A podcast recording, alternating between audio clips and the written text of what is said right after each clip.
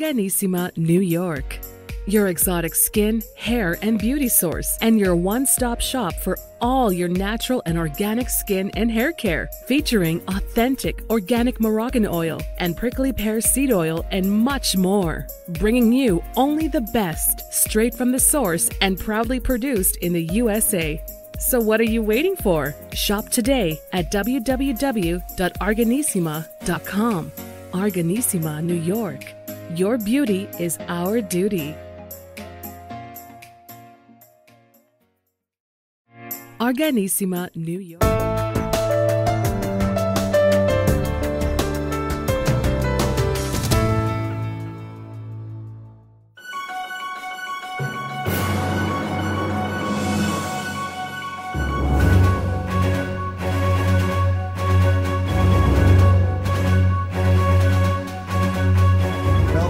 Welcome back to the iHealth and iHealth Radio Hurricane Age here. New show, new day, new week, new guest. With a little spin, our guest actually has so much expertise in talk show business as being a host on the radio and a real, engaging, program, as well as doing TED Talks, as well as being on the summit world and really directing summits and doing presentations and things like that, which is not easy. Public speaking and discussions and entertaining crowds is not that easy, I would say. But with me tonight, I have Jackie Simmons, and she's done a lot of work over the years, and she'll tell us more on the details about that. But one of the areas that she has completely, became more focused on in the last few months, I would say, if not a year plus, is prevention of suicide or suicide prevention. And, we'll talk about what was that, the reason behind it, and, how does it work? Now, again, this is not my really talk. This is Jackie's talk today. So Jackie, how are you? Welcome to the show. Oh my goodness. I am so happy to be here, Hurricane. Thank you for inviting me on the show. There's no doubt. Talking is how we make a living. It's how we communicate. It's how we make couples. I mean, it's the basis of everything. But I didn't realize that talking could be a life or death matter. And that journey, when I went from talking, helping entrepreneurial women sell themselves on themselves, I called it sales from the inside out. And I've been, stress management, business consulting, that mashup for years. But I didn't talk about suicide. You talk about it's not your thing. Well, I thought it was nobody's thing. I thought nobody wanted to talk about suicide. And I knew I didn't. I mean, after all, why? Why would I? Wow. My journey into this world started in 1995, and it was June. It was the beginning of summer vacation, which meant that my daughters, who were in high school and middle school, were getting ready for their trip for the summer to visit their dad and his family one state away. We were a typical, stable, middle-class American family, which meant they're going away for the summer, 3 girls.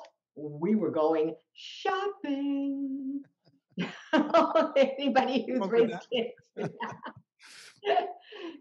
My daughter, Stephanie, was 14 years old. She was in between her sisters, in between schools, and in between clothing sizes. The shopping became an adventure.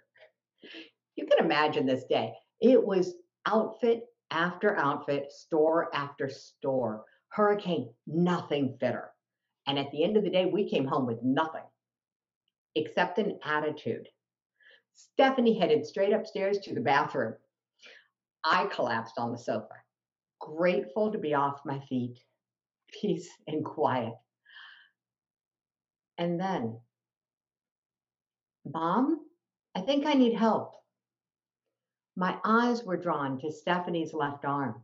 Blood was dripping off her fingers onto the wood floor. The emotional part of my brain started screaming in terror at the sight of my bleeding, obviously suicidal child. The rational part of my brain started flipping through the files in my head, looking for the date of her last tetanus shot. I wrapped her in my arms and assessed the wounds, and they were not life-threatening. Have you ever felt panicky and calm at the same time? All the time. I mean, situations that arise. I mean, you always have a sense of panic, but then also if you lose the cool, I mean, it's a problem. You got to keep, you know, nice and collected and focused. I mean, it's the best way to deal with panic and, you know, crisis. Well, that's what happened. We applied bandages and we made a plan to visit the teen mental health facility the next day. You know, the tears finally stopped. The mutual I'm sorry's got shared and she slept. I couldn't risk being away from her. So we were sleeping in the living room, and between us was her handwritten note, her promise not to harm herself while I slept. Yeah, right. Like I was going to close my eyes that night. All night, I stared into the darkness and listened to her breathe, grateful she was still alive. And my thoughts just swung. You know, what just happened? How did this happen? Who's to blame? I mean, hurricane, it had to be somebody's fault, right? Sure. Well, again, maybe, but yeah. There are reasons. Mm-hmm. What happened after that night was counseling, therapy, interventions, medications, hospitalizations, and 13 more attempts. As long as Stephanie was getting professional help, Hurricane, I sold myself on the idea that we didn't need to talk about it. After all, why bring that up again? You know, I was scared I would put the thought back into her head. And after all, like I said, why bring that up again? I mean, would you want to know what could cause your kids so much mental and emotional pain that they thought dying was better than living? Yes. I mean, technically. I didn't want to know. So I didn't ask. What was it because she was going through treatment and prevention and stuff? Maybe you thought that was enough? No, I thought that was enough. Like I said, as long as she was getting professional help, I mean, I didn't want to mess that up. Sure. Yeah. And there's a lot that could be going on in my head at that time. The reality is I was busy. I was busy being an entrepreneur. I was busy. And if she was getting help, we were good. I could pretend that we were still a stable middle-class American family. So I stayed silent. And it was a silence that lasted 23 years. And then on August the 3rd, 2019, Stephanie, now 37 years old, broke the silence. Hurricane, the morning of her talk was sunny and already warm. The hotel was on the outside of Sarasota, Florida. I walked into the conference room and greeted the 12 speakers, Stephanie and the other 11, who I'd trained to deliver messages that matter. Everything worked. Yo, the videographer was set, the microphones, the projector, everything worked. The audience took their seats. Stephanie was getting into that nervous, excited state you get into right before you give a talk. Oh my God, I'm super proud of my daughter, Hurricane. She looked amazing in her dark blouse and flowery skirt, and her hair was pulled back in combs. She was first up on the speaker's roster. So the lights dimmed, and I'm like, everybody help me welcome Stephanie Ashton. Stephanie walked confidently to the front of the room and shook my hand. And she began. 3,000 teenagers will attempt to take their own lives today in the U.S. In the back of the room, I was stunned twice. First, because I had no idea the number was that high. And second, because I had no idea suicide was her topic. She continued. When I was 14, after a bad day of shopping, I stood in my bathroom. The pain of not fitting into any clothes was just more proof that I didn't fit in anywhere. And that pain was more than I could bear. I took a razor and cut into my left arm, trying to end the pain and my life. In the back of the room, I was in total disbelief at Stephanie's big reveal. I felt the blood drain from my face. You ever been hijacked by bad memory?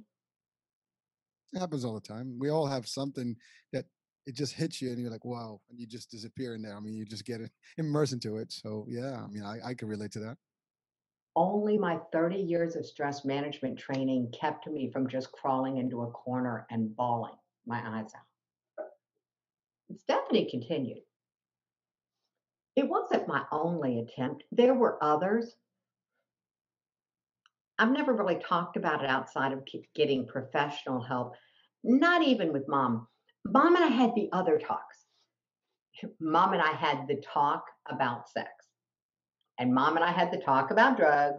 Mom and I had the talk about alcohol. And then I went to college on a dry campus. That means the kegs were hidden in the showers of the girls' dorm. We had the talk about alcohol more than once. But we didn't talk about suicide. It was too awkward, too painful, too easy to avoid. I still struggle with suicidal thoughts. Hurricane in the back of the room, I went from pale to bone cold. It hit me how my daughter had struggled alone because I didn't have the courage to have the talk about suicide. My heart just plummeted into my gut. Stephanie wound up her talk with, on my suicide avoidant journey, I've learned tons of coping skills. Now I want to teach these skills to teenagers before they need them. Yes, before they need them. There wasn't a dry eye in the house. Everybody's standing ovation. People were rushing up and hugging her and thanking her for being so brave and so vulnerable. In the back of the room, I was frozen. I was completely torn between pride for her bravery and guilt and shame for my cowardice. And then it hit me. Hurricane. 3,000 teens attempt to take their own lives every day. This means every day, 6,000 parents start to live the guilt nightmare that I'd lived. This means every day, over 20,000 grandparents, aunts, uncles, brothers, and sisters start to live the guilt nightmare that I'd lived. And this means hundreds of thousands of classmates, teachers, boyfriends, girlfriends, and neighbors start to live the guilt nightmare, all probably just as blindsided by it as I had been.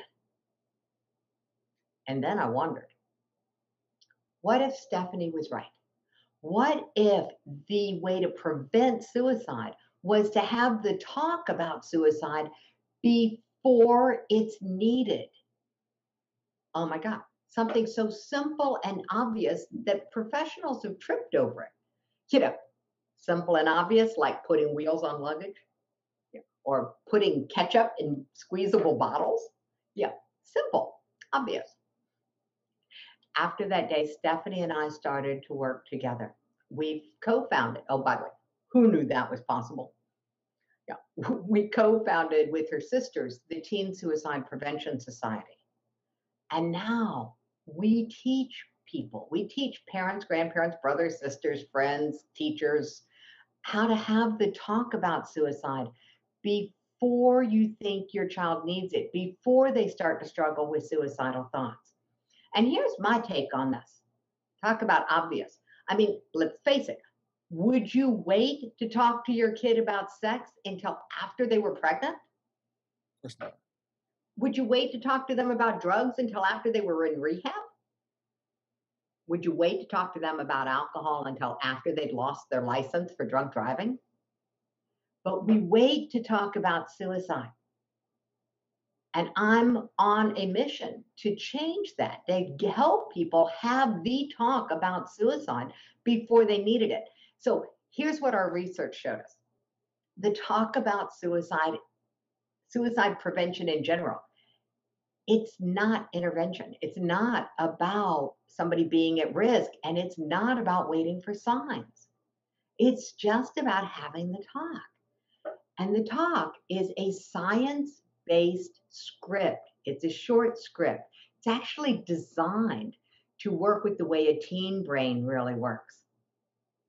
And it's based in a system. Yeah, it's based in a system that actually alerts you to when intervention is necessary. It prevents you from falling into the guilt nightmare. And it actually builds resilience, emotional resilience, in both the teen and in you. So the script is super, super simple, Hurricane. It's only 4 questions. Would you like them? Well, definitely. And just hold that. We will. Yeah. I will ask about those. But so you had asked the question about would we talk about sex or about alcohol or drugs in advance?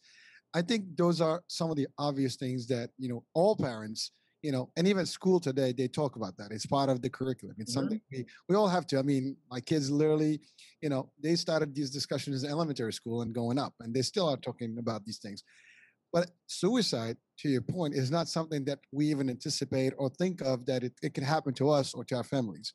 I mean, most of the families, they have some sort of belief system, and death and suicide is usually prevented or prohibited in any of those belief systems. But to your point, it doesn't matter. You said it, you know, here's a middle-class American family, values, the whole nine. And out of a shopping spree, you know, you come home and something disastrous happened. That is really mind-boggling. I mean, when you think about it, it's like it could happen to anyone. And that's why, you know, I wanted just to highlight that point, is because it's really interesting that, yes, you're right, we don't talk about it. I've never talked about that to my kids. I never thought I would be talking about it. You know, I mean, now this discussion is really, you know, giving me a little bit of a different, you know, push to have this conversation. And so now I do want to hear about and the 4, you know, items and so on and so forth. So please tell us. Oh, you're very, yes. And you hit the nail on the head.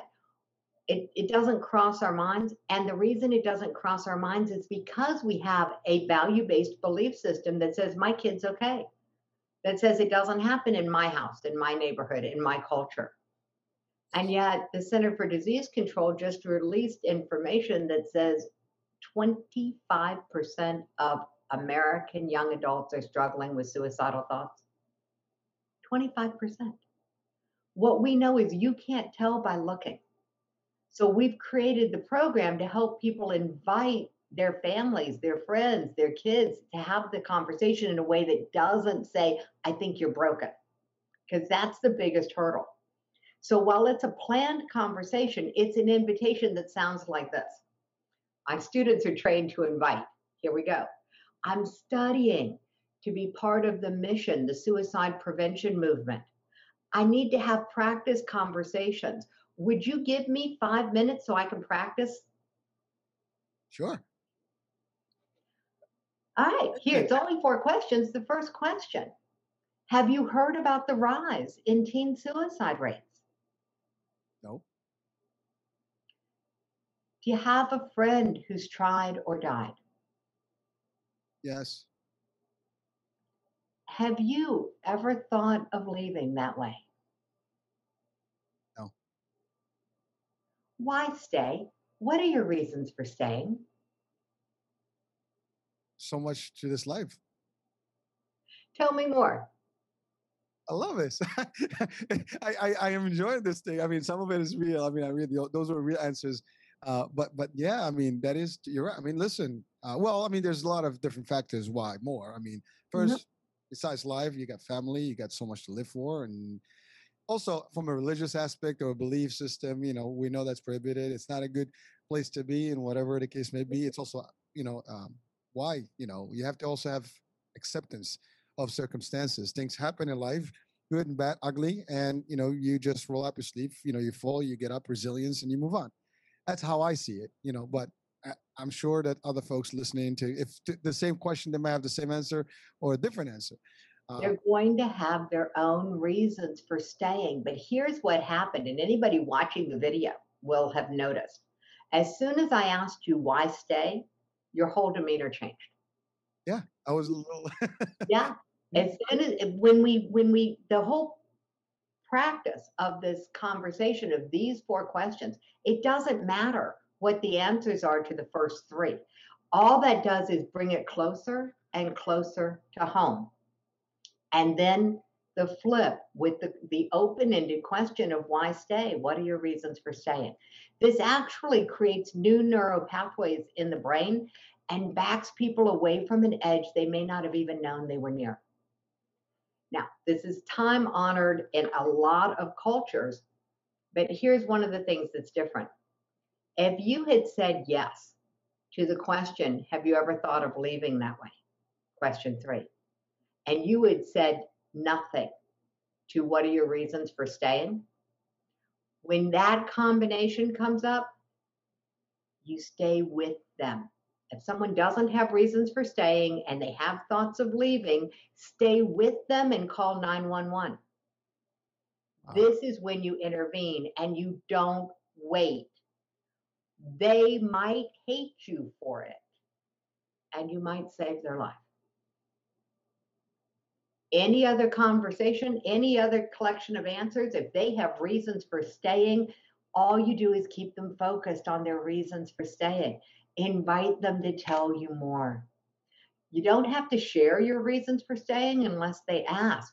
The more they hear themselves list off their reasons for staying, the more they're laying down a neuro pathway that will prevent them from leaving. It's interesting. I love that psychology breakdown there, because to your point, I mean, if you say yes, but then you have nothing to live for, I mean, you're really committed. And you know, it's so sad that, you know, the real question is why, I think. I mean, that's what people would. The real question for what is why? Why what? Why would they want to leave and they have nothing to live for? As soon as you ask that question, you are building a neuro network for leaving. It's the opposite of what's useful. Interesting. Better to ask why not. As a matter of fact, the natural negative bias of the brain allows for asking the question, why not? And we have a workbook for that. It's called Why Not Workbook. Yeah. Why Not Workbook? It's how to break the silence. And it was one of the first training tools we came up with for the suicide prevention movement. Here's how it works. If I ask you why leave and you start building out that list, we're going down a rabbit hole that has not good written all over it, because all you're doing is activating the law of attraction in a way you don't want to activate the law of attraction. Your subconscious mind is designed to bring about what you think about. So if you're listing off your reasons for leaving, this is not good. You'll get subconscious plan crossing opportunity. And if you're a teen, someone with minimal impulse control, you'll be jumping off a bridge. That's why we have jump nets on bridges now. It was happening so often. Better to ask why not. So there's a whole workbook for that. But imagine being able to say, well, why not leave? You'll find that you get really interesting answers if you ask that question. And I'm usually pretty blunt. Why not die today? That's a very interesting question. I mean, well, I got plans today. There we go. I got plans. There we go. And in the Why Not Workbook, we teach ask it 7 times. Why not leave today? So basically, it creates different answers and different reasons why you want to live. Exactly. Now, if I had go up to somebody and say, what's so good about living? I don't get the same answers that I get when I say, why not leave? Well, because you're more precise and you get them to really give you a reason to live versus the other way, where they can say life sucks. You know, I'm just tired. Yeah. I mean, I love it. I mean, I'm interacting with you, but I'm really like putting myself into it. Obviously, I'm a little more mature, you know, about thinking about that. But you know what? I don't think age has to do with it. I mean, we're talking teens, but we've seen people. When I said yes, I mean, I had family members who actually committed suicide, and for no reason, the obvious reason. I mean, no obvious reason is the key to this, Hurricane. This is why we had to go, wait a minute, what's wrong with the programs we have? The most programs that are labeled suicide prevention only kick in when there's a known risk factor. When someone has a mental health diagnosis, they've been labeled as at risk, something is visible. There's a list at the Center for Disease Control of signs that your loved one might be in trouble. There's two problems with that list. One, most people don't know it exists until after their loved one has made an attempt. That's one. That's when I found out that it existed. But here's the worst one. Here's the hard one. We have something called confirmation bias. Remember when you were talking about your family and your values and the reasons why you didn't think you needed to have the talk about suicide with your kids? Yep. We are naturally inclined to screen out anything that does not confirm what we believe to be true. My belief that my daughter was okay made it impossible for my brain to register what signs that were there. I beat myself up for a long, long time because the Center for Disease Control list, I could go, oh my God, oh my God, oh my God, I missed it, I missed it, I missed it. When the reality is I didn't miss it. My brain refused to register it because I had a belief that said my kid was okay. Well, who doesn't have that belief? So it's really like almost a form of denial because you're just not in any belief accepting the idea. You know, denial presupposes that you have conscious awareness.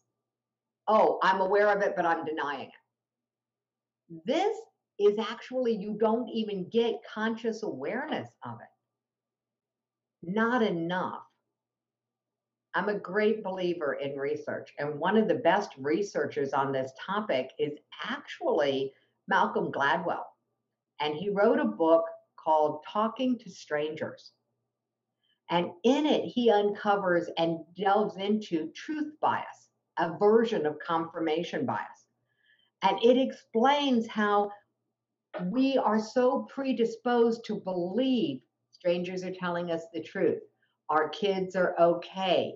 You know, these very basic things, we are so predisposed to believing that those are true that we've got to have a really big stack of evidence to the contrary. We've got to have more than one red flag. You know, we got to have a whole red flag parade before it's going to break that bias. And unfortunately, right now, what we're seeing is that for many people, the first sign that somebody you care about is at risk is an attempt, and they don't all survive. I got really lucky, Hurricane.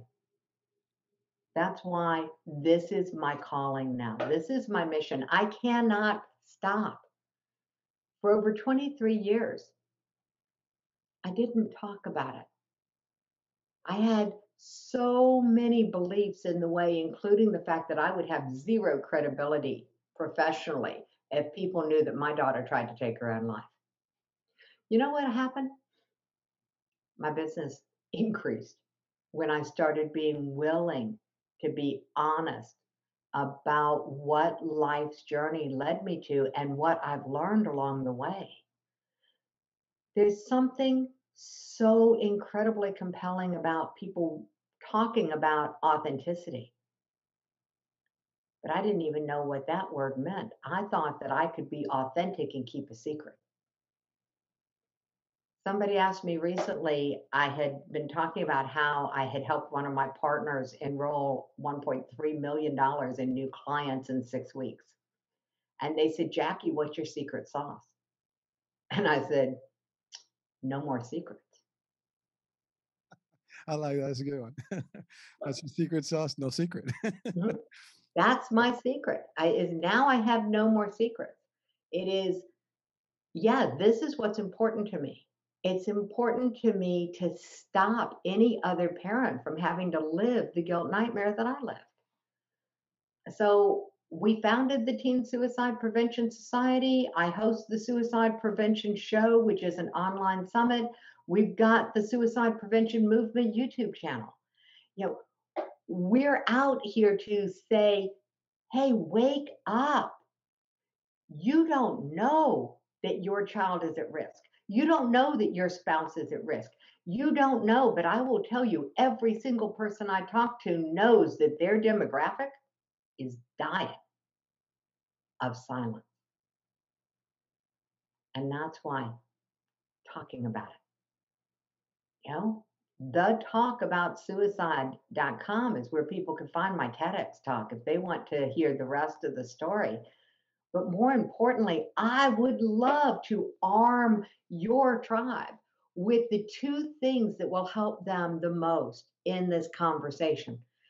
The first would be the suicide risk factor assessment. You want to know if your family's at risk? I understand that curiosity. So we actually have an assessment, and in it are the 4 questions and how to have the talk about suicide with your loved ones. So would it be okay for everybody to have that? Of course, and it will be welcome too. I mean, listen, I went through the questions, and they're pretty intriguing, and they're very easy. And to your point, there is an effect out of answering those questions, and you can realize immediately what's the status here. And you know, well, to a degree, right? I mean, you understand what you're looking for, and someone who has not had the experience may not see it right away. Someone maybe with a psychology or psychiatrist, you know, background will immediately catch that. But for us, you know, just general folks, I mean, I think to your point, the questions and understanding what the objective of them will be very, very useful. So hey, listen, I welcome that, and our audience listening or watching, please take note, and do take, you know, the test. And you never know, because it is definitely a question that we don't ask. And until it's too late, I guess. And you know, while you're really, when I heard the statistics you mentioned first, that was like, you know, almost like, wow, 3,000 kids a day. That's children, right? That's what we're talking. That's teens, just in the U.S. and before COVID. Wow, yeah, that's crazy. That's a lot. I mean, that is a huge number. And, you know, again, a day, when you add it up in a month and a year, that's a lot of lives, a lot of, you know, families that are potentially destroyed or destroyed. I mean, you lose someone of that age. It's not as simple. I mean, again, as parents, you know, we can relate. No one wants their kids to be hurt, period. And let alone lose their life. So I get it. I mean, it is crazy. And I mean, and nobody's talking about it. It's so easy to prevent. Once I understood that prevention starts before you think they're at risk, then it became simple to prevent. Until then, I was thinking, I'm going to have to go become a psychologist. I'm going to have to go get some degrees. I'm going to have to go, you know. And once I realized that Stephanie had it right, all you have to do is get the skills, have the talk before it's needed. Well, Shazam, now it's a magic wand. Now it's easy. Now it's fun. You know, now we can use all of these amazing fun things like the other side. Okay, we got the suicide risk factor assessment. Now we've got the fastest way to mitigate suicide risk, the fastest way to improve mood and attitude I've ever seen. I partnered with the people at Positive Prime and created something called Emotional Teflon out of one of my trainings called Leaving Shouldville. Yeah, you know Shouldville, right? That dark, dank place you go when you should on yourself or other people. So I've been training people to get out of Shouldville for years. And now with this company, we've actually taken that training and turned it into a vision board on steroids. And these, they're called sessions. If you watch one for 3 minutes, it improves mood and attitude for 6 to 8 hours. And this has been scientifically validated. They've cracked the code on how to give you immediate access to what I call it a perpetual optimism engine. That's like a high injection right there. In three minutes, watch, and then you got a full day's, like having a Red Bull. There we go. Without the drop, you don't get the side effects from it. And the more consistently you watch, you stack up some days, the effects last longer. So I have that for everyone too. So I know you're going to be putting the links up. Yes. For everybody. But for anybody listening, the first link is You Can't Tell by Looking. That's how you get the suicide risk factor assessment, because I had to learn you can't tell who's at risk by looking, not even looking in their medical file. You can't tell.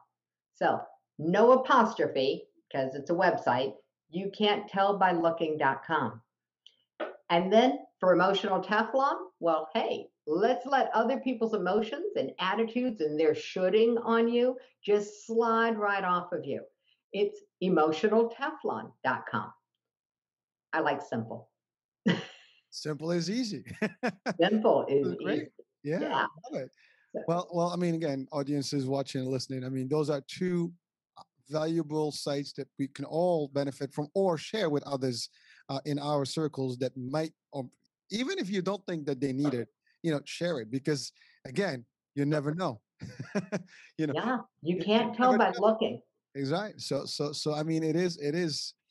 I mean, it's as crazy as this is the first.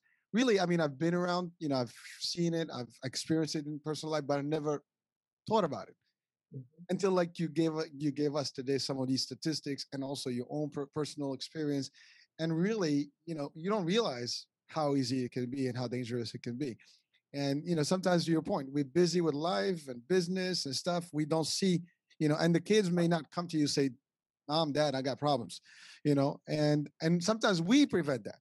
Oh, yeah. You ask any teenager, "How you doing?" They're going to say, "Fine." That's perfect. You're done. They're going to say, "Fine. I'm good. You know, leave me alone." Yeah. Don't. And we are so hesitant to open that door, because what are we going to do if they say, "Yeah, I got a problem"? You know, we're going to try to listen. We're going to try to help. And this is why the script doesn't allow for interaction. Because if we try to help, oh, you've got a friend who's tried or died. If we start exploring that, we're part of the problem, because we've shut down them getting in touch with their own feelings. And we do it without thinking about it. We don't want our kids to be in pain. We try to make it better. It's why we kiss a boo-boo. It's why we say, "Here, have a cookie." We want to distract them from their pain, because this is how we were taught. The problem with that is it's like mushrooms, you know, they grow in the darkness. When you get stuck on a thought, here's the deal. We're so afraid of talking about suicide. Our kids pick up on that vibe. We're afraid. And because we're afraid, we not only don't want to talk about it, we don't want to think about it. So our kids pick up on that energy. They don't want to talk about it. They don't want to think about it. But what happens if they do think about it? All of a sudden, they've got a thought they're afraid of. They can't talk about it because we don't talk about that in our family. Adults don't talk about it because heaven forbid I talk about it with somebody who's going to report me and I get put into a 72-hour hold, which is the law in most states, depending on the profession of the person you're talking to. There's a reason we don't talk about suicide with professionals. And our kids pick up on this fear. And then they try not to think about it. Hey, hurricane, don't think about an elephant. I just thought about it. This is what happens. The more they try not to think about it, the more it's doubling down on the thought. I call it getting caught in a negative echo chamber in the mind. And this, when they're trying not to think about it, they're not talking about it, it's doubling down on it. This is when we don't know they're in trouble. They don't know they're in trouble. They think they've got it under control because they're not thinking about it, which means they're thinking about it. So because they don't know they're in trouble, you can't know they're in trouble. So have the talk. Find out. Find out, because just having the talk, breaking the silence, eliminates one of the risk factors of suicide, because not talking about suicide has been identified as a risk factor of suicide. Jackie, would someone challenge that and say, well, if you talk about it, maybe you trigger a thinking process here, and maybe now people start thinking? I mean, have you heard that? Someone asked that question before? I lived that hurricane. I was so scared of putting the thought back in my daughter's head. Now, let's look at reality. Mm-hmm.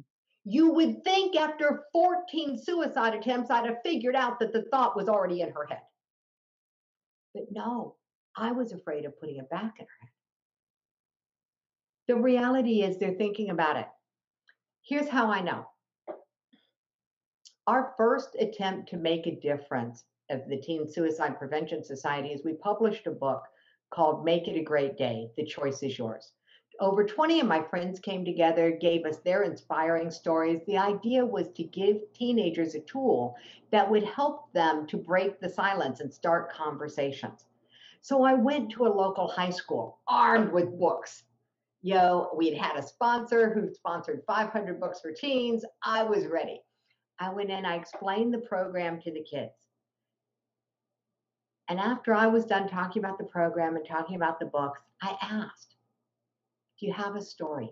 Do you have a friend who's tried or died?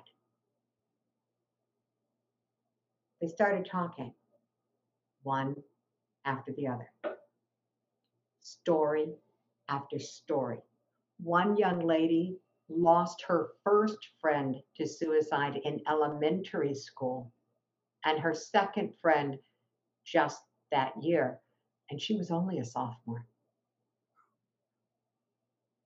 When I left, I went to my car and I sat in the parking lot and cried because hurricane, it wasn't some of the kids in the room. It wasn't even most of the kids in the room. Every single teenager in that room had a story of a friend who tried or died, or they had. And I'll bet their parents didn't have a clue. And I can't go to their parents and tell them, not directly. But it didn't take us long to figure out that a book wasn't going to be enough. And that's when we started figuring out that how can we help people break the silence and have the talk? And it took a year to figure out that it's not about intervention, and it's not about waiting for signs, and it's not about at-risk anybody. It's just parents need to know, one, your kid's at risk, just like you know your kid's at risk from pregnancy, and they're at risk from rehab, and they're at risk from drunk driving. You know these risks exist. Well, so does suicide. It's the fourth wheel on that car that as a parent, we're supposed to teach our kids how to drive. We're supposed to teach our kids how to navigate so that they don't end up pregnant when they're a teenager, and they don't end up in rehab, and they don't end up losing their license, and they don't end up dead from taking their own lives. That's our job. But if we're only willing to talk about 3 tires on this car, we're not helping our kids navigate life. And I didn't know that. Hurricane. Nobody told me that. We didn't talk about it. And my dad was a vet. My dad was World War II in Vietnam. American veterans are dying from suicide at the rate of 22 a day. That's almost 1 every hour. And we don't talk about that in our culture very much either. We've lost more of our military to suicide than we have to battle throughout history. But it's not something that polite people talk about. Well, I think it's impolite not to talk about it. I think it's not only impolite, I think it's child abuse to not talk about it. I think if you're not giving your kids all 4 tires fully inflated so they know about the risks of sex, and they know about the risk of drugs, and they know about the risk of suicide, and they know about the risk of alcohol, that they are just the same. You want them to have all 4 tires pumped up. You want them to be able to navigate life. So that's what we're here for. So Jackie, I have a few questions. Yeah. You know, based on your experience, your research, and obviously you're close to this than most, and you know, you've been into it for years, and then now just specifically, you know, going on the mission. Now, has there been a change or a trend more in more recent years? Because I don't remember this being like the topic of the hour back in the days, but or has it always been there and it's just that no one was talking about it? You know, that is, do you think that there is a change and shift in our culture, in our, the way our environment is maybe triggering some of the action here? Or is it just something we've had all along and we just didn't dare to talk about it? The answer is yes and yes. Okay. Yes, we've had it all along. How do we know? We've lost more military to suicide historically since time began. According to the World Health Organization, suicide is the leading cause of violent death in the world. More than war, more than terrorism, more than murder, combined. And that's before COVID. So we have a historical. Now, what happened? There used to be a lot more cultural mandates against it. Suicide used to be considered a crime against the village. Why? Because it's contagious. All it takes is one person taking their own life, and everybody who knows them, their brain now has tacit approval to exit the same way, to leave the same way, because now it's become a viable thing. So one of the reasons we didn't talk about it is because we knew it was contagious. So there was a stigma against talking about it because maybe it wouldn't spread if we didn't talk about it. Not quite what happens. The opposite is true, because if people are afraid to talk about it, they get caught in the negative echo chamber of their own minds. So yes, it's always been there. And yes, there were always stigma. Yes, there were always injunctions against not doing it, not taking your own life. It used to be actually a crime you could be prosecuted for. Now, we have the self-actualization. We have all of the debates about assisted suicide for people with terminal illnesses. We have this whole debate going on in our culture for years and years and years. So there's been some people willing to start having the conversation, but only in context of, quote, justified. How do we justify someone taking their own life? And the reason for that was, again, it's contagious. One of the risk factors of suicide is if you know someone who's died by suicide. So guess what, Hurricane? You're at a higher risk group. But now you're not alone. Thanks to media, we all know someone. We all know a celebrity chef, a talented singer, a gifted comedian who took their own life. We have been put into this higher risk bracket thanks to the icons of our culture who took their own life. I went on a rant and called out celebrities. If you're a celebrity, you don't have the right to take your own life. You've put yourself up as a leader and you are leading people to die. This is not good. I argue that they give up the right to take their own life if they're willing to be a celebrity.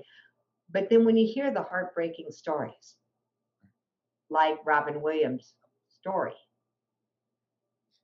you wonder what's right or wrong here. And so I got out of that whole discussion because it was leading nowhere. We can debate the right or the wrong of all of these aspects. We can debate the why do people die? Why do people take their own life? But we're looking at the wrong end of the equation. Why not take their own life? How do we get them to focus on why stay? Well, that's what we've done. My company, yeah, this is the whole focus of my company now. Success Journey Academy only trains people in emotional resilience, whether it's emotional resilience mastery, how to have the talk about suicide, how to have the talk to stop negative thinking, the talk to stop bullying, the talk to stop self-sabotage, that whole program, or whether it's resilience mastery formula for corporations. This is all we're doing now. If we can build your emotional resilience, we don't have to worry about ever talking you off the ledge. Jackie, you're getting me intrigued about a second show talking about just that. Sounds good to me. I'll be here. Yeah, well, I think there's a need for that too. Like, I mean, emotional resilience and really taking it to the next level in all aspects of life.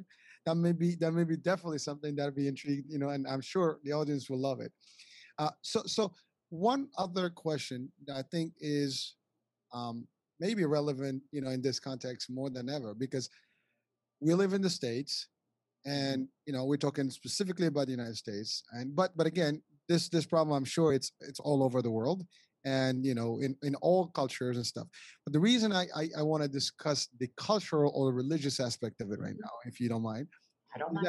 That we do live, and especially in some parts of the States, we have more of metropolitan cities where, you know, melting pots with multiple, you know, cultures and religions and beliefs. And every religion, I think in all the major religions, you know, suicide is forbidden. Yet, do we see that there is a trend in one versus the other? Is it a standard, you know, statistic right now? It doesn't matter. You know, I mean, are there any indicators that in one is more prevented than other? Or if there is none, I mean, it's all the same. I mean, these things are literally off. It doesn't matter what you believe in. You know, these thoughts. Oh, it matters what you believe in. Okay. It matters. Do you believe it's going to get better? That's the belief that matters. Do you believe that whatever you're going through right now is temporary and it will get better? Do you have a modicum? Do you have a drop of optimism? That's the belief that matters. Every other religious belief helps.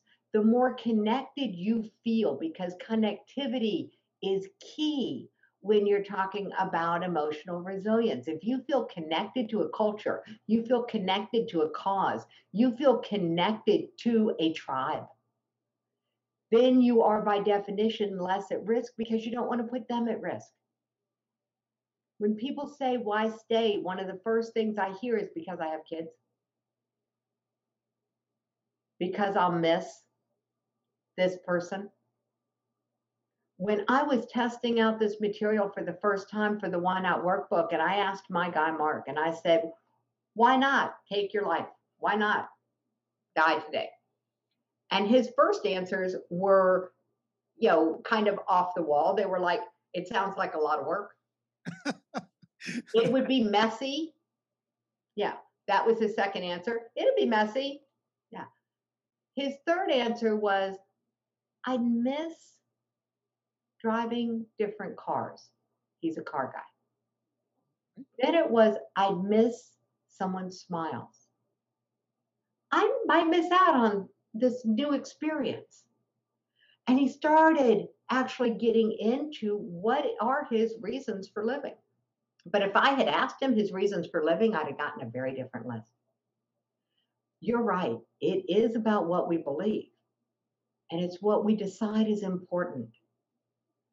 And what's important here, based on the people I've interviewed on the Suicide Prevention Show, connection. A willingness to believe that it's going to get better. This is the challenge. Something happens and we don't feel good. If we believe that it's going to get better, it's not a big deal. But if we don't think we can help it get better or there's anything that can be done, we slide from unhappy to helpless, feeling helpless about the situation. And hurricane, the moment we feel helpless, it's a really short slide to hopeless. And that's why emotional resilience is the preventative cure for this particular malady, for this particular illness, in my opinion. Now, granted, I am not talking about someone dealing with a mental health diagnosis. Okay, I'm not talking about psychosis. I am talking about the vast majority of people walking around feeling wounded, dealing with this unhappy slide down to helpless. And if we can catch them here, or even when they're happy, and get some emotional resilience reserves built up, we don't ever have to worry about them being helpless or hopeless. Because we're designed by nature to bounce and not break. Hurricane, we've just forgotten. I love that. That's real. And, you know, it's amazing because you're right. It's life has so much to offer. And no matter what we go through, it always gets better as long as people believe in that. And that's, I think, the hard part is people sometimes they just feel that there is no way out. There's always a way out. things always go back. When you get down to the ground, there's no way but up. So you can always uplift as long as you don't stay there. And, you know, so go ahead. I know you wanted to say something. No, yeah. I mean, that's one of my favorite things is when you hit rock bottom, you got no place to go but up. That's right. The reality is, though, if you're looking down, you can't see that up exists. That's why the tool in Emotional Teflon is so powerful, because it proves to the brain that up exists. So even if somebody's at rock bottom, and by the way, everybody who goes to emotionalteflon.com gets 2 sessions for free for life. One is being happier. And if you're at rock bottom, being happier can be hard to watch. The other one is Leaving Shouldville. So if you're thinking you might be down a little bit, start with Leaving Shouldville. So that's my tip for the day. You don't need to go from rock bottom to mountaintop. All you got to do is be willing to turn over and look up. For many religions, this is one of their things, you know. You can look at the earthly plane or you can look at the spiritual plane. It's your choice. But when you're facing down and you're at rock bottom, it doesn't feel like you have a choice. And I'm here to wake people up to the fact that you always have a choice. That's right. And sometimes it's just a matter of proposing that choice or showing to them or almost, you know, projecting it to them. It's about waking them up. And what we found is that people are more willing, you know this is true, right? Misery loves company. You ever go to a happy hour after work? Yeah. What do people talk about? They talk about what's wrong. Being willing to accept that this is the natural thing we talk about, this natural negative bias. The more I tried to happy people into being happy, the more pushback I got from the world. We don't want to be happy. We want people to accept the fact that it's real. People are taking their own lives in record numbers. It's real. I know somebody who's tried or died. It's real. Those thoughts have crossed my mind. Now, what do I do with this? Well, now here's the 4th question. You answer the question, why stay? What are my reasons for staying? The minute someone can do this for themselves, or especially with someone else, both people get the new neural pathways. They give them a way to look up again. They give them access to their own personal reasons for staying. And guess what? Your subconscious mind cannot argue with your own direct experience. The only thing it can't argue with.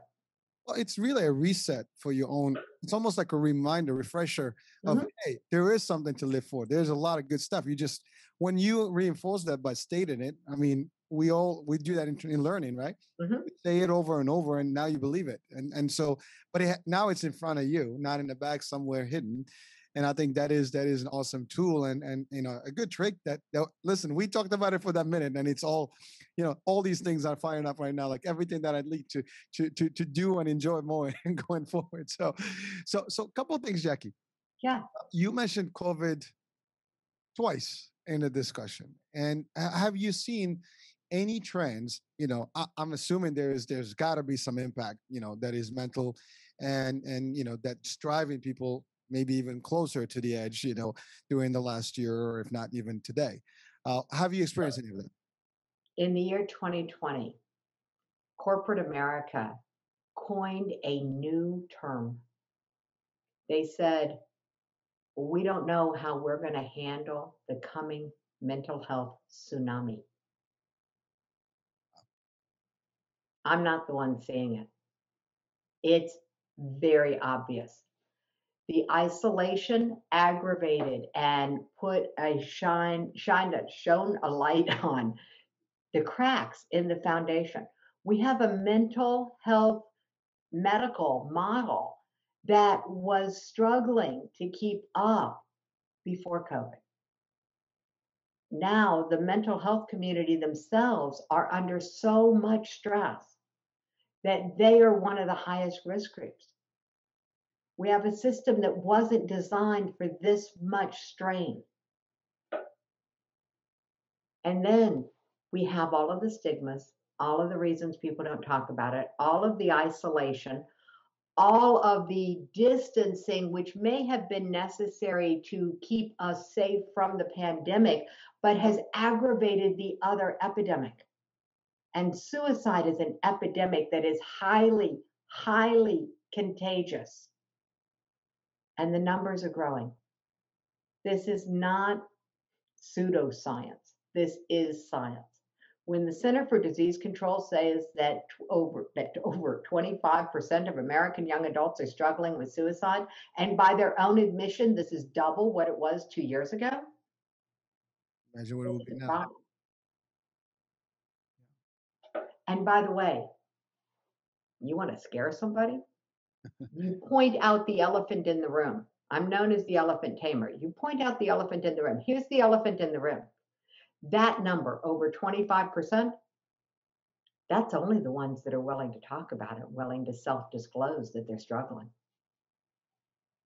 We have no idea what it is, what the numbers truly are. My own unofficial people I talk to on the street, people I meet at networking events, at joint venture conferences, I'm running 70% of the people I talk to have a story of a friend who's tried or died or they have. Yeah, that's extensive. I mean, that's pretty deep there. I mean, it's a lot of suicidal thought that's in place. It is an epidemic, and this one is one though that doesn't need drugs. This one, I mean, now barring mental health diagnosis that needs intervention, okay, that's a separate conversation. For the vast majority of people, it doesn't take drugs. It takes building their resilience muscles. It takes building a system so that they have an access to optimism. It takes coming to believe that just because they don't feel good at the moment, just because they're thinking about something really dark at the moment, doesn't mean they're going to stay there. And it's that belief system that will change the world. And all you have to do to get there, talk about it. Wow, this has been a pretty interesting show, and definitely a very deep, detailed, I guess, insights on what's going on in real life and things that we might not even, I guess, be aware of, but they are existent and they are real and the risk is real. So we're coming to the end of the show for today, and definitely want to have maybe a follow-up with that emotional resilience. So, hey, I'm booking you again for that one. But what would be like a couple of thoughts to leave our audiences, and listeners today with? The first one is smile. A true, honest smile that goes not just from your face, but up to your eyes. Anybody who says masks were all bad missed one point. Because of wearing masks, we started engaging in what they call Duchenne smiles, where it went up to our eyes. That kind of smile, looking at somebody with that kind of smile, has been proven to improve the feel-good chemicals in your brain. So smile. Mirror neurons matter. All right. Well, Jackie, thank you. This has been a real fun and very, very inspiring and enlightening, actually, discussion. I think for our viewers, there's so much to learn from here. Definitely check out the sites and do the test. We all owe it to ourselves to help ourselves and our families and friends.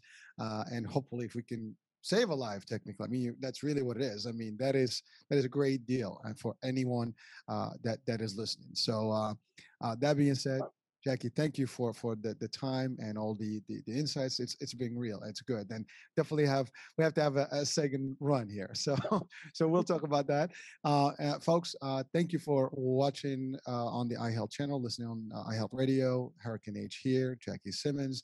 We'll talk soon. And goodbye for now. Bye.